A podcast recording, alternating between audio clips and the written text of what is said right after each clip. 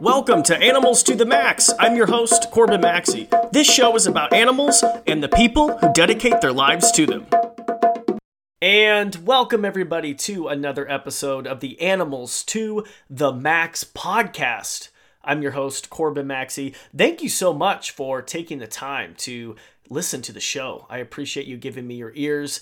Ladies and gentlemen, we have such an awesome show today. On the show, I have wildlife photographer, naturalist, and best-selling author Wayne Lynch. Wayne has been photographing wild bears for over 40 years. This guy, it was so awesome to talk to. I first and foremost, I've always had a fascination with bears. I live in Idaho, and so we do have black bears here. We also have grizzlies, like way up north, or brown bears, I should say, way up north. And there's always just a fascination with them. I think growing up as a kid, everyone has a fascination with bears. And, Wayne is no different. When he was younger, he talks about how he used to be scared of bears. And now he is a leading authority on writing books about them. He is getting ready to release a brand new book, and that book is called Bears of the North: A Year Inside Their Worlds. And basically, Wayne looks at the 4 northern species of bears on our planet.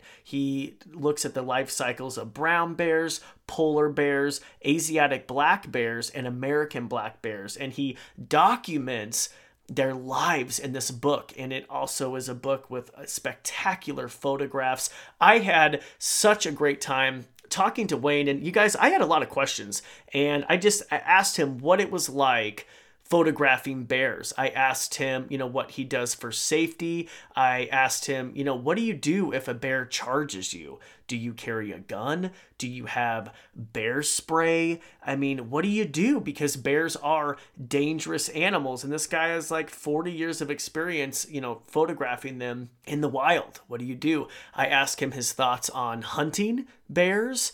I ask him about people who have been tragically killed by bears, including Timothy Treadwell, who is the famous grizzly man who was eaten by bears back in the early 2000s. Wayne also goes into the story of his friend who unfortunately was killed by brown bears in Asia, and he goes into what happened, and he goes into a lot of things that a lot of people don't know about bears, including their lives, including the mom's intimate moments with their cubs. He talks just about how bears have personality, how they're more than just these simple-minded animals that people often think they are. So I, like I said, had such a good time talking to Wayne. I know that you are going to love it. And I'm not going to lie, I'm super jealous of Wayne because, I would love to see polar bears in the wild. And he talks about just photographing polar bears. And I'm like, oh my gosh. I honestly wanted to say, hey, Wayne, can you please take me on your next polar bear expedition? I promise I'll be quiet. I promise. I don't know. I don't know if I could keep in that excitement to see like a real life polar bear. I would be like, oh my gosh, inside. So anyway, before we get to it, as always, please make sure to rate and review the show and leave us a rating on iTunes or, whichever podcasting platform you listen to. We've had some recent new reviews and I appreciate all of you for doing that. It just helps push the podcast out there. I also encourage you to join Wayne and I over for the after show. The after show is a way for you to listen to the full interview of the Animals to the Max podcast. The after show is when we get more in depth with our guests. Wayne and I talk about the mysterious moon bears or spirit bears in the after show. We also talk about Wayne's best-selling book, The Scoop on Poop. Yes, I had a lot of questions about that because that book literally put Wayne on the map. So we discussed that and more in the after show. All you have to do is head on over to patreon.com/animalstothemax to enjoy that after show. But with that said, let's get to it. Wayne, welcome to the show. Thank you. Can I tell you this? I am so excited. One of the perks of hosting a podcast, we get advance copies of books. And this book is phenomenal. I haven't finished it yet, being fully honest, because they just sent it to me. But the photographs are incredible. Thank you very much. Good. I didn't know they gave you books with text inside. I thought it was just the cover. Oh, no. No, this is amazing. And in this book, the book is titled Bears of the North: A Year Inside Their Worlds. Wayne, I've been doing some digging and, research about you. You've been photographing bears for 40 years? Yes, indeed. That's when it started. Back in Yellowstone in 1982, my wife, I just finished a book on prairies, on the ecology of the prairies, and I was reading this great book. I was leading a tour, a photo tour in Yellowstone, and I was reading this wonderful book about the bears of Yellowstone. I said, ah, that's my next project, bears. There can only be a few hundred papers. I'll wrap it all up in 1 year, 2 years, because my first book had taken 4 years, and that was too long if I hoped to make a living as a freelance writer and photographer. So 9 years later, I didn't realize that there were going to be so many papers written about bears and that I would have to do so much traveling. But that's the way it went. Wow, 9 years. I mean, so it took 9 years. At some point, did you ever want to give up, Wayne, and it was just too overwhelming?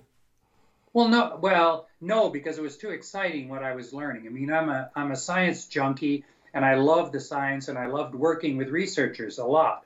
And they were always so inviting and helpful, and in taking me out into the field with them. And so, no, it was never something that I said I would quit. I'm not a quitter.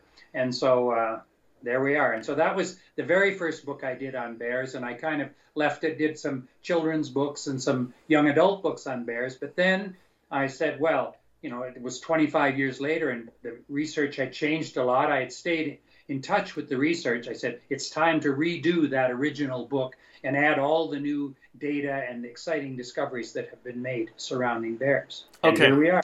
And here we are. And so you focus in this book. Go ahead. What'd you say? It's been really nice talking with you. Bye-bye. Oh, yeah. See ya. Yeah. And then buy the book at Barnes & Noble or Amazon.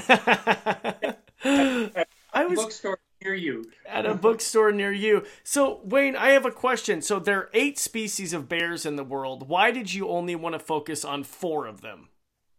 Well, those are the northern species. And first of all, those are the ones we know most about. Okay. And number one. Number two, they are the ones that hibernate and in very similar biological patterns. So that was the sort of number 2 reason. And number 3, my experience revolved around the northern hemisphere bears. And those are the ones that most of us see. The other, like the panda or the Andean bear in South America, the sloth bear in India, or the sun bear in Southeast Asia, were really not well known to readers and all the rest. And because so little research had been done on them, the book would have been 3 pages long and instead of what it is. So that was it. The commonality, they're the same genus as well, scientific name, they're the same genus, Ursus, whereas the others have a different genera. Okay, and you mentioned something. Let's clear something up about bears and hibernation, Wayne. Let's clear it up, because there's a lot of speculation. Do bears really hibernate? Yes, they do. And how we define that is what happens to their metabolism. Hibernation is a way for an animal to reduce its energy needs during a time when weather may be inclement and food may be in short supply. So it's an energy-saving strategy. So everything from a marmot all the way up to a bear are hibernators. And so bears are, but the hibernators differ in how they hibernate.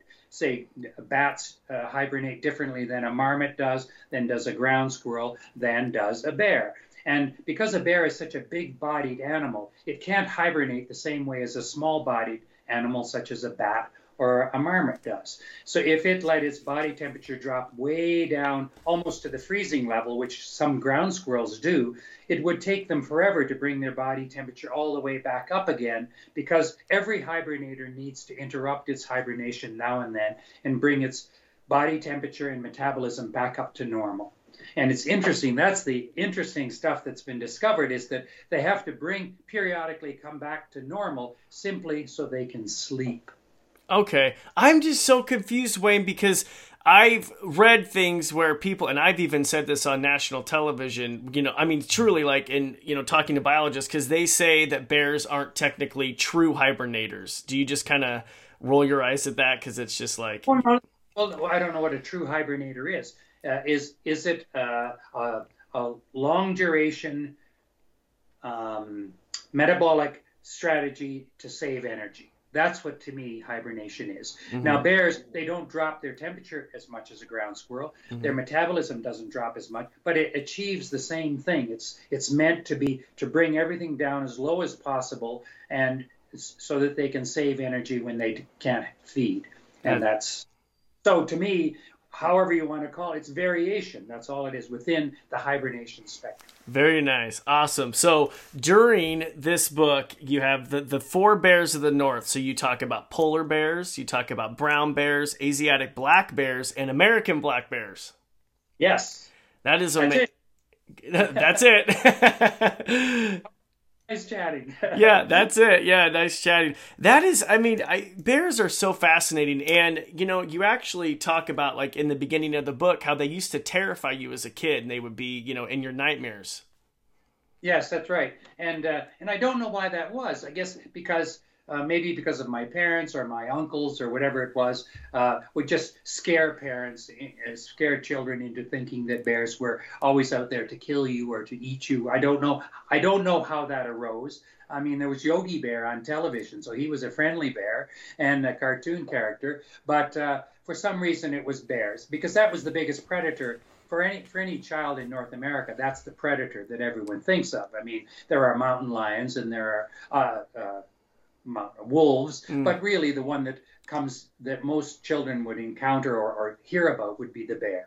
Mm-hmm. And so that's all it was, but it was just a childhood nightmare. But yeah, I don't have those anymore. Yeah, look at you now writing a book about them. And so you've been, you know, photographing them for 40 years. Tell me what that's like. I mean, that just, and you've traveled, by the way, all around the world, which I am so jealous of your resume of. It's like of all the places you've been. But what is that like, photographing bears for over 40 years? Well, I mean, it's been a real privilege, number one, and it's just what you find out when you study any animal, whether it's bears or whether it's loons. I'm writing a book right now on loons. And so I've traveled a lot to look at loons. But it doesn't matter which animal group you look at, you see the extreme variability that exists in their behavior. And that's exciting to me, because we always tend to think of animals as being very simple-minded, simple behavior, all the rest. But they have personalities just like we do. I feel that they probably have the same emotions as we do. Most scientists won't ever say that, but remember, our species is only 200,000 years old, and carnivores and mammals have been around for hundreds of millions of years. So the emotions that you have and that I have are inherited emotions. We didn't suddenly invent fear, guilt, when grief, for example. They didn't just suddenly arise 200,000 years ago. So animals have these same emotions, probably differently than we do, but that doesn't mean they don't have them. And so when you start seeing animals like bears, there are curious ones, there are timid ones, there are aggressive ones, just like there are with people. And so that's the exciting part. You can go. I've gone to Svalbard in the Norwegian Arctic since 1997, maybe 20 times. Wow. And I see bears over and over and over again, polar bears. But they're different. They don't behave the same. They do the same general thing. They're out hunting seals, but some of them are very curious and will come right up to the vehicles, come right up to our boats. Other than, as soon as they see someone, they race away. They're not a hunted population, so they haven't learned to inherently fear us. It's just the variation within any population.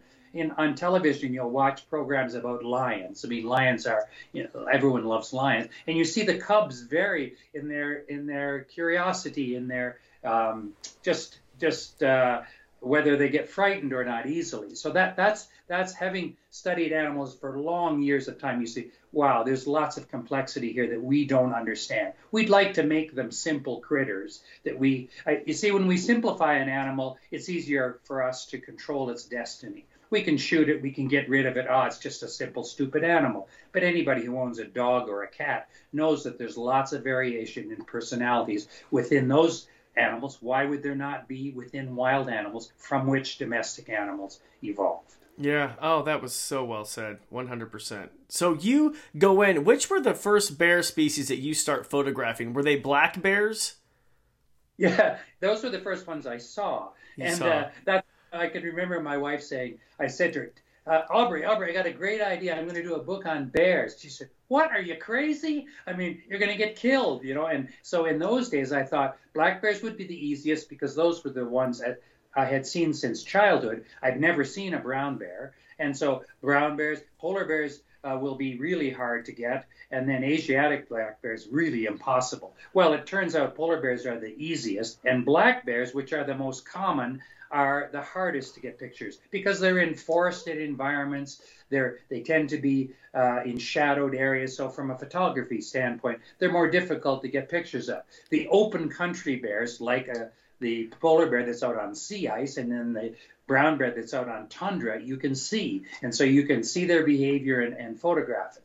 And whereas it's harder, black bears are still the hardest of the three to do. I would not have guessed. I guess from a photography standpoint, that makes sense. But I would have thought that polar bears, looking at, I mean, safety-wise, they would probably be the most dangerous to photograph. Would you agree? Yes, they are. But because there are places now, I mean, there's sort of, for every animal, there's a place on the planet where you can go that it's an unwary population. They're not hunted. You can watch them from relatively close range. And that applies to the bears too. So I keep saying the Norwegian Arctic, Svalbard, is probably one of the best places in the world to see bears behaving normally. And you stay on a ship or you stay in a zodiac separate from the bear, so it's safe. But the bear goes about his business. It doesn't associate you with food. We don't reward the animal, so it's not a fed bear. It's just, as far as it's concerned, you're just a piece of floating ice. And so you can watch them hunt, you can watch them fight, you can watch them mate, you can watch them do all of those kinds of things. Whereas a black bear, I mean, once it goes into the forest 10 feet, it's gone. You know, you can't see it anymore unless you follow it. And so then you're more apt to be in a dangerous situation. And the same thing applies for brown bears. I live here in Calgary, which is in the foot of the Rocky Mountains, so the bears that are here are in forests. You're not going to follow a grizzly bear into the forest to see what it's doing. No. I mean, it's an IQ test, and it'll be a very short career. Yeah, you wouldn't write any more books, Wayne. So what do you, safety-wise, what do you have? I mean, are you with, do you have someone always with you? Do you carry bear spray? Is it just you out in the field? Tell me what this is like. What are safety precautions? Well, I'm almost always working in an unhunted population of animals. Unhunted, so, okay. Okay, and so, and I can be in a vehicle. I can be when I'm in polar bear land in the Norwegian Arctic. I'm leading a photo tour, and we're in boats and everything else. Oh. So I'm the one controlling it. I'm the one with the rifle, taking the people ashore and deciding how close we get or how distant we get. And so in that circumstance, I mean, brown bears, again, there are safe places to photograph brown bears and to see them. You can go to McNeil River Sanctuary. Everybody's heard of McNeil, or Katmai National Park, or places in coastal British Columbia where there are lodges and they bring people in little boats and you can look at them like that. I've often been lucky enough to have been invited by researchers to watch them from their study standpoints. So in the Canadian high Arctic, I would be perched on a hill with a spotting scope watching bears hunt. And so you get to see that, but that's a very unusual circumstance. Not many people have access to that, unfortunately. But brown bears, most of the time, when I was working with researchers with brown bears, we were just tagging the bear. So you don't get to see it really do anything. You tag it and you get close. I mean, you get to hold a bear cub, but wow. I mean, it's a tranquilized bear. I mean, and that's fun until you take this bear cub into a helicopter and he starts to wake up when you're in the helicopter. That's not a fun thing to happen. No. That's happened. So it's time to land now. Time to land. Oh my gosh. What a crazy life. Okay. So I just want to get back to a few things. You mentioned you only photograph in non-hunted areas. I don't know if this is digging too deep, but what are your thoughts on bear hunting? Trophy hunting? Trophy hunting. I'm not a trophy hunter. I don't hunt anything I feed it the safe way at the grocery store like most of us do. My feeling about all shooting animals. The wild animal population is a resource, and that resource should be there for all of us, not just for those who want to exploit that resource. And so as long as a population of animals is managed well so that there's enough for you and me, the non-hunters, to see it, and for the hunters to shoot them if they want, they can. I don't feel I can morally stop someone from shooting a bear. I certainly don't want to, but I think it's a relatively easy thing to do if I wanted to. So I think that, but we should not manage populations for the vocal hunting minority. Here in Alberta, for example, 10% of the population gets a fishing license and 5% of the population gets a hunting license. So our management strategy should not be designed to keep fish in the lakes for that 10% or to keep bears in the forest for that 5% that wants to shoot them. They should be there for the rest of us. And then if they, I mean, it's all a matter of priorities. That's it. That's it. So. Well, Wayne, I am in the, I mean, I love where I live. I am in Idaho, but I feel like I'm a minority because, like, I'm not, you know, I don't hunt or fish. And so, I mean, and not that I'm against it. I'm not a fan, or I don't support like predator hunting and some of the methods. Like, I feel like people here will bait bears, and I feel like that's just not an ethical way to hunt, you know, and you have hunters will argue and say they're, you know, helping to manage the population, and they're taking out, you know, big boars that would otherwise kill cubs. What are your thoughts on that? Because that's the argument right there. Right. Well, it's a false argument, because what happens when you start killing the dominant bears is that you get smaller bears moving in, and you disrupt the whole population. Some data has shown that quite recently with brown bears, that when you start killing the dominant bears, some of those dominant bears would have bred with females and have cubs that are their cubs. They're not going to kill those cubs. Males, I'm quite convinced, recognize who they bred with and whether those cubs are theirs or not, and they don't kill their own cubs. But so as soon as you kill the big dominant bears, then the younger bears come in, oh, that's not my cub, and he kills them. So it leads to an unstable population. So that's a false argument. It's just the science doesn't support it, and so that's simple as that. I mean the I think you'd be surprised if you did this looked at the statistics in Idaho. What percentage of the population actually has a hunting license? I was shocked by the Alberta stats because we're a redneck state, just like Idaho is, and.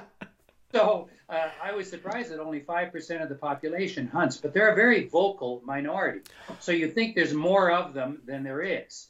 And they're saying, hey, we need to shoot bears. We need to shoot this. We need to shoot that. Okay, well, that's fair enough. I mean, I don't feel I can morally stop you from doing that, but I want to make sure that there's enough bears for me and for all of my friends who just want to look at bears, not just shoot them. I just had an epiphany. You're right, Wayne. They are a very vocal group of people. And maybe that's why I feel you were so right. I mean, you are 100% right. All you can do is you can go to the state government websites and say, what percentage of Idahoans, or however you say that. Idahoans, man. How do Idahoans have a hunting license, a bear license, or whatever it is? Maybe it's a general license for all big game. But see that. I mean, I have much less difficulty with people shooting an animal for food. You know, whether we kill a poor cow in a livestock or whether we shoot an elk, that's okay. But again, once again, I want to see the elk out in the forest. Don't shoot so many of them that I can no longer see them. So it's trophy hunting that I have the biggest problem with, which is just, you know, to raise their ego. That's what I think. Yeah, you are so right. They are just a vocal bunch. I would be curious to look at the Idaho stats. I bet you're right. I bet they are probably a lot lower. Oh, they are. I bet you it does not exceed 20%. Bet your money. Okay. I don't want to bet my. You're probably right. I'm just again. It's, you know, Idaho's having a big problem with COVID. Alberta's having a big problem with COVID. Those are two groups of people, my people and your people, who don't listen to science. And so there's a correlation here. I mean, Go and have a look. I'll tell you what, Wayne, if you go into my local grocery store here and wear a mask, it's like, what? It's like someone is seeing a three-headed person and like, what are you doing? The coronavirus isn't real. Like, I mean, not that. Okay, I shouldn't completely. No, people believe it's real here, but I'm just saying it's a very, I don't know. Yeah. Yeah, it's a touchy subject. And very touchy. And all the provinces in Canada, Alberta's the worst. And why is it the worst? Because of the anti-vaxxers. And the anti-vaxxers are completely anti-science, which to me is you can't fix stupid. And so, I mean, it's just what it is. And so we can't seem to convince them. We give them money. We do all kinds of things that I object to greatly. We should be fining them, not rewarding them. And so I'm sure Idaho's no different. Yeah. Quite certain. So there we are.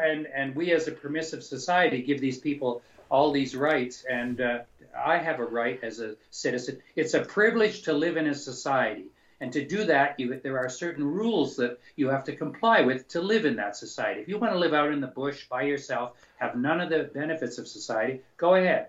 But if you want to live in my society and our society, then there are certain basic rules that you have to follow, like wear your seatbelt, stop at stop signs, don't speed through school zones, do all the kinds of things that we automatically assume are important. That's it. Yeah. Okay. Back onto Bears. Sorry, we got on.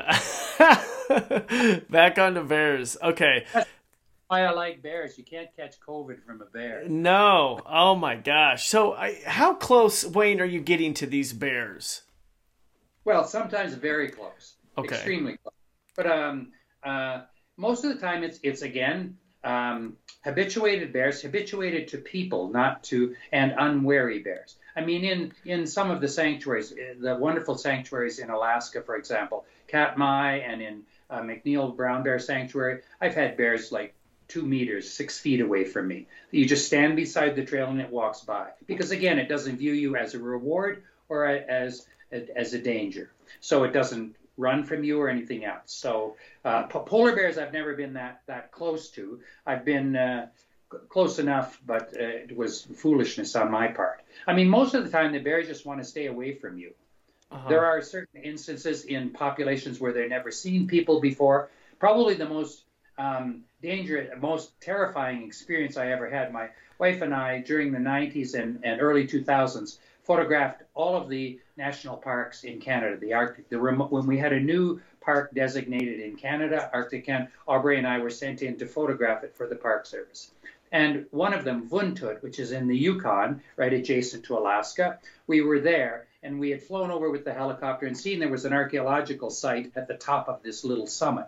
So after we set up our camp, we walked over to this hill to take a picture of the archaeological site. And as we were climbing up the hill, a grizzly bear came over the top of it. We're in tundra, so there's no trees to climb or anything else. So we said, well, that's it. We turn around and we walk back to our camp. Wait, and slowly, Wayne? Is that slowly? Very slowly, and we walked for 2 kilometers, and it followed us the whole way, 50 yards back. Just going along, doing curious. Probably has never seen a person before. And so that kind of thing. But again, the bear... Bears aren't into deception. They don't get really close and say, okay, I'm going to get really close and then I'm going to charge because he doesn't know I'm going to charge. No, they make their decision right away. This bear was curious and just followed behind. And then when we got to camp, there were 2 other people there, 2 rangers with us. And we all just sat around and the bear veered off, went over and started digging roots. That was it. So he didn't do anything. He behaved like a bear does. And we behaved. And that's kind of... so. That encounter was a terrifying one, mostly because of my own imagination. The bear, if it had intended to attack, it would have attacked right away. It's like it charged, okay, it feels threatened, boom, it attacks or runs away more often than attacking. It'll do a bluff charge, a real charge, or run away. So, Wayne, what happens if it does charge? What do you have? Do you have bear spray? Do you have a gun? In the national parks, in those instances, we weren't allowed to have a gun, so I didn't have a gun. I had bear spray we couldn't carry in the helicopter, so I didn't have anything. And so when I go into the Rockies, hiking here in the park, I do have bear spray. But that's mostly to keep the people away. All right, so that was good. the main thing is you just try and not get into a circumstance where you give a bear no option. Okay. Of course, you can have bad luck. You can happen upon a bear that's just killed something or has taken over a carcass of an animal that died naturally, and then you just happen to be on a trail going nearby, and the bear thinks you want to take the carcass from it, and that will attack you. I'm talking about brown bears, not grizzlies, not black bears. Black bears, most times, I mean, black bears will run away. If they are aggressive with you, then the tact is quite different with a black bear versus a brown bear. With a black bear, you fight aggressively with the bear to try and stop it from hurting you. A brown bear, you don't do that. I mean, you first of all try and avoid the contact to begin with. Then if it does, you'll climb a tree and try and climb as high as possible. If the bear should pursue you, then you can use your bear spray. Or if you don't have time to do that and the bear makes contact, even with the spray, then you just try and roll into a ball and hope that the bear will just chew on you a bit and leave you. So it's two different. With a black bear, you act aggressively. With a brown bear, you act passively. So you're with your wife. Are you, in your mind, when the grizzly gets close, thinking, like, do you have a game plan? I've never had that happen, you see. I mean, when we were out in the mountains or out in the Yukon, that was different. Suddenly the bear showed up, so we just walked. But here in the mountains, I just make noise. I talk loudly all the time. Bear bells, I mean, that's the old joke, you know. It's bear bells is just like a dinner bell. But, I mean, I do talk loudly. Yo, bear, you know, coming through, bear. And so, of course, that eliminates nice wildlife encounters that you might have with other species, but it's the price you pay. Oh, so I would think you wouldn't want to make noise if you're a photographer, because you want to, like, get that, you know, you're trying to photograph them. Right. And so there's the catch-22. So I just do it because it's too dangerous otherwise. And so most of the brown bears that I photographed in the Canadian Rockies, I've done from a vehicle. Okay. I have to side a vehicle. Oh, okay. I have to ask you, Wayne, what are your thoughts on Timothy Treadwell, the grizzly man? You can't fix stupid. Really? Well, I mean, Treadwell, you see, again, it's a variation in bear behavior. Okay. And so what he did was try and think that he could understand what a bear did. I mean, bears don't read the rule book. And in that case, I don't know what bear killed him. I don't remember. I mean, I had a very good friend, Michio Hoshino, who was killed by a bear in Kamchatka in Russia. I know that case more than I know Timothy Treadwell's case, except from seeing TV and reading the book. And so in Michio's case, he was with a Japanese film crew from the city, from Tokyo. And so these people had no experience with bears whatsoever. I saw Michio in March of this particular year, and the following summer he was killed and eaten by the bear. So what happened was, Michio was there was a small cabin where they were staying. They were going to film brown bears. Michio had been around a lot of brown bears in Alaska. He always behaved very properly. He had never had any problems with brown bears. So the men were snoring inside the cabin.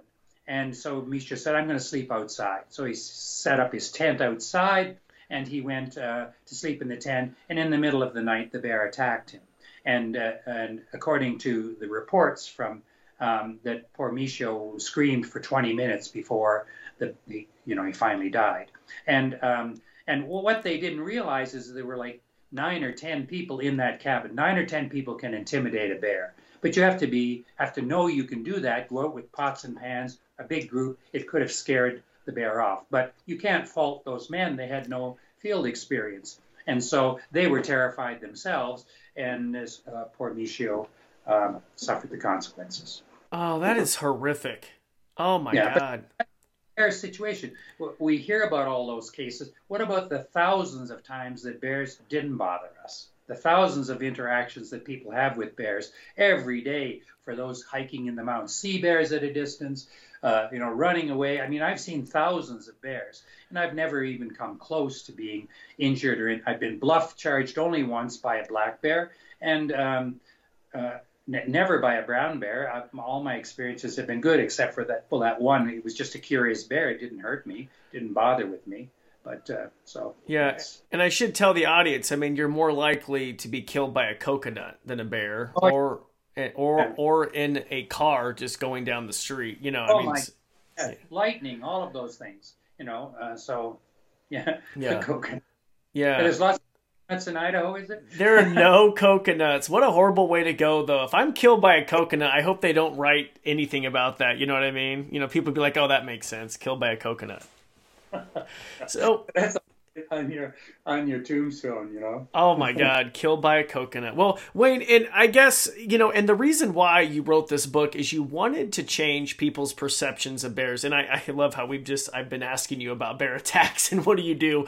That was a huge reason why you wrote this book, correct? To change that perception. Well, the perception for everything that I write about, and I've written about penguins, I've written about owls, about ecosystems, is to share with people and help them understand the complexity that exists in our world and how rich the lives, these animals, the rich lives that they live, and and to therefore value them as being viable components of our planet.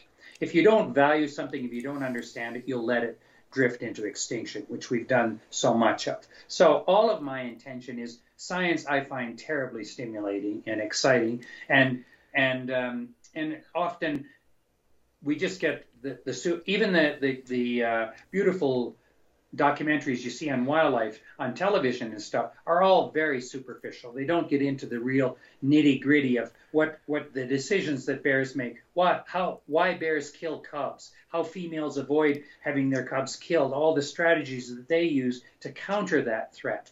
I mean, shows you that it's a thinking creature. It's calculating. Maybe certainly not on the level of us, maybe on the level of some of the anti-vaxxers, but not on the level of most people. And so that's the exciting part to me, is that I hope to change people's perceptions of bears, but more than anything, just to it's what I call gee whiz science. Excite them that there's so much to learn, and that's what you can use the human brain for, is to understand our fellow creatures and maybe understand each other better too. Yes, and let's get into it. I mean, because you said that, you know, a lot of the documentaries don't get into all that stimulating science. I mean, I found, you know, let's get into it. You know, why are male bears killing cubs? Well, I mean, all of us, every creature on the planet is here for one reason. Our genes dictate our behavior, and that behavior is designed for one thing: replication.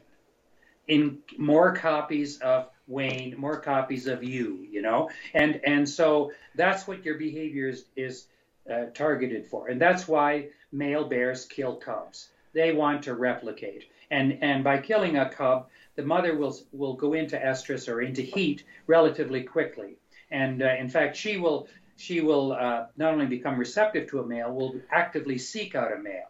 Once she stops nursing, she can switch into estrus mode, heat mode, and seek out a male and become impregnated again.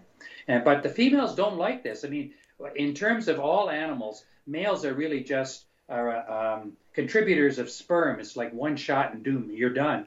The bulk of the work is done by the female. They're the ones that carry this heavy load, do all the heavy lifting in a pregnancy. So they don't want to terminate that pregnancy, so they'll do all kinds of things to prevent it. They'll den at different times than the bears. They'll come out later than the male bears so that they don't accidentally intercept a foreign male. They will choose territories or travel routes not frequented by males. And some, even in Alaska, and exciting studies that were done there, everyone knows that bears go to salmon streams and they put on big weight, and that produces big brown bears.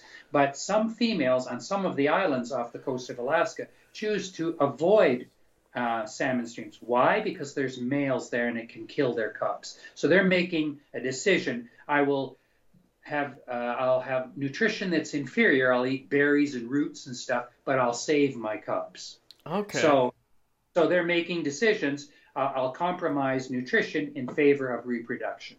Okay. And I have a question. You mentioned, you know, different strategies females will do to keep males away. Have you, I believe her name is 399. Have you photographed her in the Grand Teton National Parks? No, I haven't. No. But she's a famous, I'm sure you know about her, right? The famous bear who I think she has, what does she have? 4 or 5 cubs. She still has them. I think. But they were saying that she is so intelligent because she keeps those cubs close to the road and near the park entrances because the large male bears prefer to stay away from the tourists and the roads. And I found that really interesting, like a tactic to keep her cubs alive. Yeah, and in McNeil Brown Bear Sanctuary, many females did that. They had a platform where all the human visitors could sit and watch the bears fishing at the stream. And some of those females realized that if they got approached by a male, they could just run over to where the humans were, sit beside them, and they would, like 6 feet away with their cubs, and the male wouldn't come anywhere near them. So they're using all these strategies all the time just to, or they can ally themselves with another female who then the two of them might be able to intimidate the male. So it's pretty conscious stuff and calculated. That's interesting. So a female with cubs will sometimes go to another female with cubs and they'll kind of be like an alliance? Well, again, we don't, because we haven't been able to identify individuals, we don't know what relatedness is, you see. So is this a sister? Is this a former cub of hers from before? We don't know for sure, but they will use all of these different possibilities to protect their cubs. What is this? Do you know the survival rate of cubs? Do they have like a rough estimate? Well, it varies from population to population, but usually maybe 25 to 50% of cubs survive the first year. The most dangerous part are the first few weeks when they leave the den and they come out until midsummer. During the breeding season, again, because that's when most of the cubs are killed, is during the breeding season, which for brown bears and black bears in North America is May and June. And so during those months, the cubs are particularly vulnerable because because all the big males that have been shot by trophy hunters and are now dead, and so all that's left are these young bucks who want to replicate because who knows how many opportunities they will have. So they're out there and they will kill cubs as soon as they see them to try and impregnate that female. Yes. Okay. And the females have delayed implantation, correct? Or embryonic diapause? No. Yeah. We'll say no because what it is that. They'll breed in April and May, but it stays as a blastocyst, and a blastocyst is the size of a pinhead. So it's basically a minute ball of cells, and it just floats around in the uterus until the fall, and then it implants in the fall. Based on the amount of fat that she has, because there's no use starting a pregnancy if she can't sustain it. It's dangerous to her, and it's futile for the pregnancy. So they wait, and then the photo period, or the length of hours of daylight, that's the trigger, that's the cue telling the animal's body, okay, time to implant now. But if she doesn't have adequate fat reserves, like 20 or 30% fat in her body, she won't implant. She'll just abort the pregnancy. And the same thing happens in humans all the time. Why do you think marathon runners can't get pregnant? Because they may fertilize the egg, but it won't implant just because the female doesn't have the fat reserves. Now, so that they have really mixed up menstrual periods, all kinds of things. Again, because the organism is saying, hey, I can barely keep you alive. How am I supposed to keep another organism alive? So can they hold on to that blastocyst until the next following year? Do we know? No. They can't. Okay. No. As far as we know. As far as you know. And how long will the cub stay with the mom, the female? It varies with the species. With the bigger bears, the brown bears and the polar bears, they're usually with their mother for 2.5 years. With the black bears, they're with their mother 1.5 years. But again, here's the thing. The mother wants to get rid of the cubs as quickly as possible. Why? So she can breed again, get more copies of her genes out there.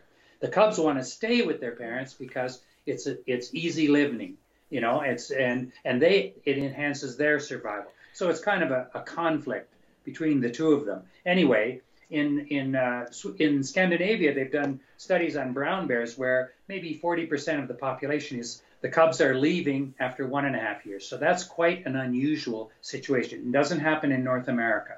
The brown bears stay with their cub, with their mother until they're 2.5 years old. But in Scandinavia, a percentage of them break up at 1.5 years. And it would all be based on, is food available? Can remember, bears are omnivorous. They're primarily eating nuts and berries and things like roots and things like that. Although in Sweden, they are feeding on moose calves.